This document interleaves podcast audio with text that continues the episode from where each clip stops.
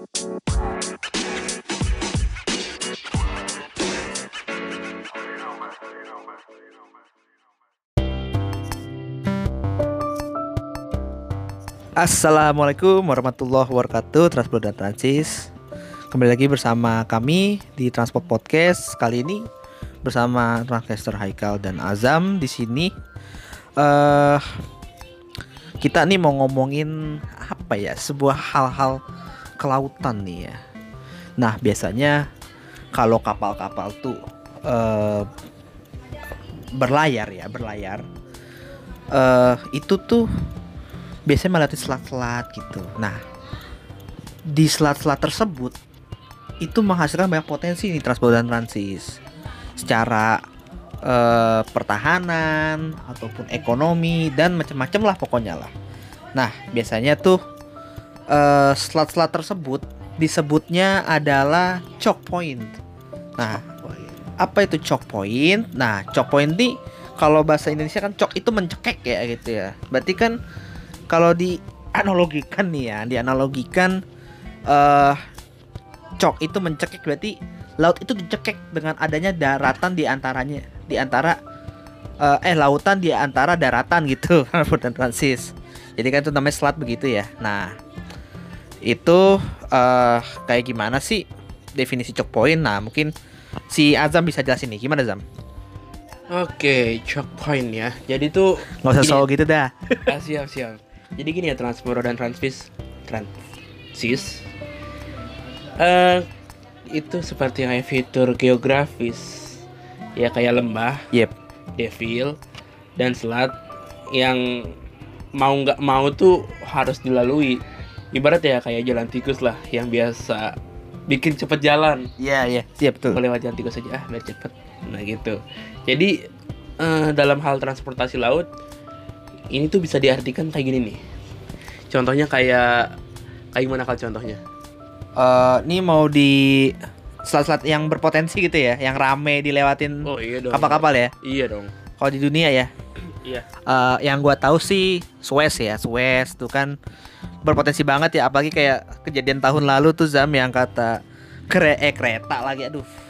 Trailer eh kontainer. Kon uh, eh, kapal, kapal kapal. kapal tanker kapal tanker. Yang hijau-hijau gitu ya? Uh, uh, itu malangin gitu kan malangin selat. Nah kan diuruk dulu supaya dia bisa bisa lurus kembali gitu. Nah itu memang sangat potensi banget ya sebagai jalan tikusnya uh, dari Asia mau ke Eropa dan atau sebaliknya gitu ya. Lalu Suez tadi lalu Malaka juga tuh. Selat Malaka itu kan ada di antara itu ya Sumatera iya. sama Semenanjung Malaya ya. Nah itu kan menjadi akses penting gitu untuk eh, kapal-kapal dari Eropa juga mau ke daerah Asia Timur seperti China, uh, bisa juga Indonesia, bisa juga Vietnam, Filipina ataupun ke daerah Pasifik lainnya. Gitu. Nah terus uh, ada lagi sih selat-selat namanya tuh Gibraltar ya. Gibraltar tuh ya, Gibraltar. Uh, di antara mana sih semenanjung Iberia dengan daerah Maroko ya di selatannya itu. Nah itu menjadi uh, jalan akses ke daerah-daerah utara Afrika dan juga selatan Eropa gitu. Nah di situlah tuh rata-rata uh, kalau mau ke daerah Atlantik gitu ke, ke Amerika kapal-kapal tuh melewati selat tersebut. Lalu juga ada selat Bosporus nih, selat selat Bosporus tuh di antara Istanbul tuh uh, itu kan ke arah laut mati ya bisa ke arah Ukraina yeah. ataupun ke Rusia Georgia dan sebagainya macamnya gitu ya daerah situ yang gue apal nah lanjut uh, ada selat ini nih terusan Panama nih yang juga berpotensi sebagai uh, jalan tikusnya uh, Samudra Pasifik dan Samudra Atlantik gitu. Betul. Daripada harus lewat muter dulu kan. Kayak Suez juga tuh sama tuh daripada harus muter uh, Tanjung Harapan di Afrika Selatan ataupun muter dulu lewat selatannya Chile itu kan jauh gitu kan dipotong. Nah, nah juga ada lagi yang berpotensi itu selat selat eh, Hormuz itu di Persia ya di antara di atasnya UAE dengan eh, Iran kalau nggak salah itu untuk mencakup kapal-kapal ke wilayah Timur Tengah gitu. Nah kalau di Indonesia juga sama di Indonesia tuh kalau bisa gue bilang ya tadi Malaka Malaka tuh jelas lah itu internasional banget gitu. Selat Sunda jangan lu jangan lu itu juga tuh jangan lu lupain tuh karena Selat Sunda tuh akses ya akses eh, salah satu kalau misalnya kapal-kapal dari arah selatan itu seperti Australia itu bisa lewat selat Sunda melewati laut Indonesia sampai ke arah utara ke daerah Cina dan segala macem lah pokoknya. Terus juga selat Lombok juga sih selat Lombok dan selat Makassar. Nah itu kalau eh, kapal-kapal dari Australia mau ke daerah Asia itu juga harus lewat situ selat Makassar dan selat Lombok gitu. Nah selat Lombok itu kan antara Bali sama Lombok ya. Nah Iya. kalau selat Makassar itu antara Kalimantan sama Sulawesi nah itu nah itu empat empat itu sih yang menurut gua tuh berpotensi banget gitu eh untuk apa ya istilahnya eh perdagangan internasional gitu Zam Nah, Transbro dan Transis nih. Jadi apa sih fungsi dari choke point itu? Nah, ini nih. Yang pertama nih, sudah pasti dong mempercepat perjalanan. Ya jadi eh memerlukan waktu yang lebih singkat ya pastinya. Nah, karena kan kayak memotong gitu ya, Kal. Mempersingkat cari eh, cari jalan tikus. Nah, terus yang kedua tuh karena kapasitas pelayanan yang meningkat, biaya akan jadi lebih murah. bener nggak usah muter kan Iya, efisiensi sangat efisiensi. Nah, temannya TVD itu bis Bis. Ya? belum satuku. Nah, kita lanjut ya. Nih, eh, Transpro Transis gua ajak nih intip fakta kegunaan choke point pada jalur logistik ya. Ada banyak yang nanya nih. Kenapa jalur logistik tidak lewat daratan aja? Kenapa harus lewat laut? Nah, itu kenapa? Kenapa ya? Nah, jadi gini nih, Transboro dan Transis. Jadi, logistik yang dibawa itu muatannya bertonton. Banyak banget. Beratnya juga beratnya juga pasti banyak bertonton kan. Nah, bayangin nih kalau mau bawa pakai truk itu Harus berapa truk? Berapa truk? Terus efisiensi atau enggak gitu. Nah, Efektif lah, efisien nggak? Gitu kan? kalau lewat darat. Coba kita lihat barang-barang di sekitar. Gimana sih proses barang tersebut bisa sampai ke sini? Nah, jadi berikut ini contoh barang yang melewati jalur logistik menggunakan choke point. Jadi ini barang-barang apa baik ini yang lewat choke point nih. Oke. Nah, jadi Transpro dan Transis kalian nih sebesar 55% dari bahan pangan di seluruh dunia diperdagangkan melalui minimal satu maritim choke point berikut ini. Nah, terus yang kedua, selain bahan pangan, pupuk juga menjadi logistik yang banyak melintasi choke point ini. Mana aja tuh? Nah, contohnya itu ada Selat Hormuz Heeh. yang berkontribusi besar menyumbang sekitar 30% dari minyak mentah dunia dan Uh. 80% bagiannya ke Asia.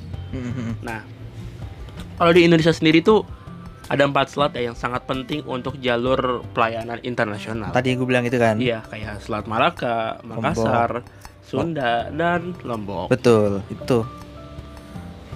Lalu? Ya, lalu kalau tadi si Azam bener bilang kayak gitu ya. Gue mau menambahin dikit sih kalau terhadap pertahanan juga harus di digedein gitu loh di keempat selat tersebut gitu. Bagaimana sih eh, kalau misalnya ada barang-barang yang eh, berbahaya gitu, pasti kan harus ada unsur pertahanan dan keamanan negara di situ karena Wah lu lewatin daerah gua nih permisi dong suwun dong gitu kan tapi itu gua nggak bisa bahas itu sih karena bukan kapabilitas saya. Nah tapi eh memang lah Indonesia ini kan negara maritim gitu ya. Dari dulu aja tuh Sriwijaya tuh kan gede gitu kerajaan maritim. Dia kan kaya kan komoditas emas timah cengkeh kapulaga gading dan lain-lain juga gitu kan. Terus juga kerajaan Sriwijaya juga berhasil mengendalikan perdagangan maritim juga saat itu bahkan punya kapal dengan bobot 250 hingga 1000 ton yang panjangnya sampai 60 meter bisa muat 1000 penumpang. Nah terus juga strategi yang dilakukan sama si uh, kerajaan Sriwijaya pada saat itu juga mengendalikan gitu pelabuhan di Selat Malaka dan juga Selat Sunda serta memperkuat laut gitu ya. Pokoknya dia membangun apa sih istilahnya kota lah perencanaannya matang gitu loh. Dan juga punya kerjasama sama Cina gitu. Ya si si siapa Sriwijaya itu juga memanfaatkan uh, potensi dari Chok Point Malaka itu dan Sunda tuh. Dan itu kalau memang di di apa ya diatur dengan baik gitu ya itu tuh bang berdampak banget gitu untuk kejayaan dan kemakmuran rakyat gitu. Contoh kayak Singapura. Dia kan di ujungnya Mur Selat Melaka gitu ya. Dia makmur kenapa? Eh jadiin negara gue nih transit point logistik logistik lu ya sebelum mau ke daerah mana lah gitu di sebelah iya. timur gitu. Nah dia kan istilahnya kayak gini ya gue makan dari sini nih. Negara gue makan dari sini gitu. Terus juga ada sempat usulan tuh Zam di mana namanya? Di Siam uh, Thailand. Oke. Okay. itu rencana dia mau bikin seperti terusan gitu. Jadi nggak usah muter Singapura dulu lewat Thailand. Dan mati gue ya kalau misalnya itu terwujud ya Singapura ya Allah jadi apa gitu? Semoga akan lewat Thailand doang gitu. Iya pastinya. numpang doang lewat Thailand set lurus gitu. Nggak usah turun dulu ke Singapura baru naik lagi gitu. Terus kayak wah ini bakal meregang gitu loh hubungan antar negara. Tapi ya gimana ya itu bukan dari kapabilitasnya kami lah gitu ya seperti itulah. Bagaimana kalian menyikapinya? Siapa? Ya. Si negara tersebut? Iya gitu. Iya itu eh, itu orang diplomasi lah. Gue nggak bisa ngomong lah itu. Ya terus juga nih di tahun 2013 nih ya, uh, presiden Cina tuh ada rencana juga gitu ya mengembalikan jalur sutra maritim uh, abad 21 gitu. Ya dipastikan jalur sutra tersebut ya melewati salah satu choke pointnya Indonesia yaitu ya Malaka gitu. Ya mungkin ini bagian dari ini kali ya one one belt one road atau belt road initiative China ya tapi gue nggak tahu nggak mau bahas lah pokoknya itu mah ngeri. Ya paling begitu sih potensi-potensi yang bisa dikembangin dari choke point juga. Di Indonesia tuh ada namanya tol laut juga ya tol laut tuh kapan hari ntar kita bahas lah ya. Seperti apa sih tol laut itu ya pokoknya selat-selat itu bermanfaat banget lah. Kalau kita bisa menjaga selat selat-selat kita yang punya gitu ya insya Allah deh kemakmuran juga akan dapat dihidupkan gitu. Oke mungkin sekian aja sih yang bisa kami sampaikan uh, tentang cok point ini. Kurang lebihnya ya mohon maaf ya. Assalamualaikum warahmatullahi wabarakatuh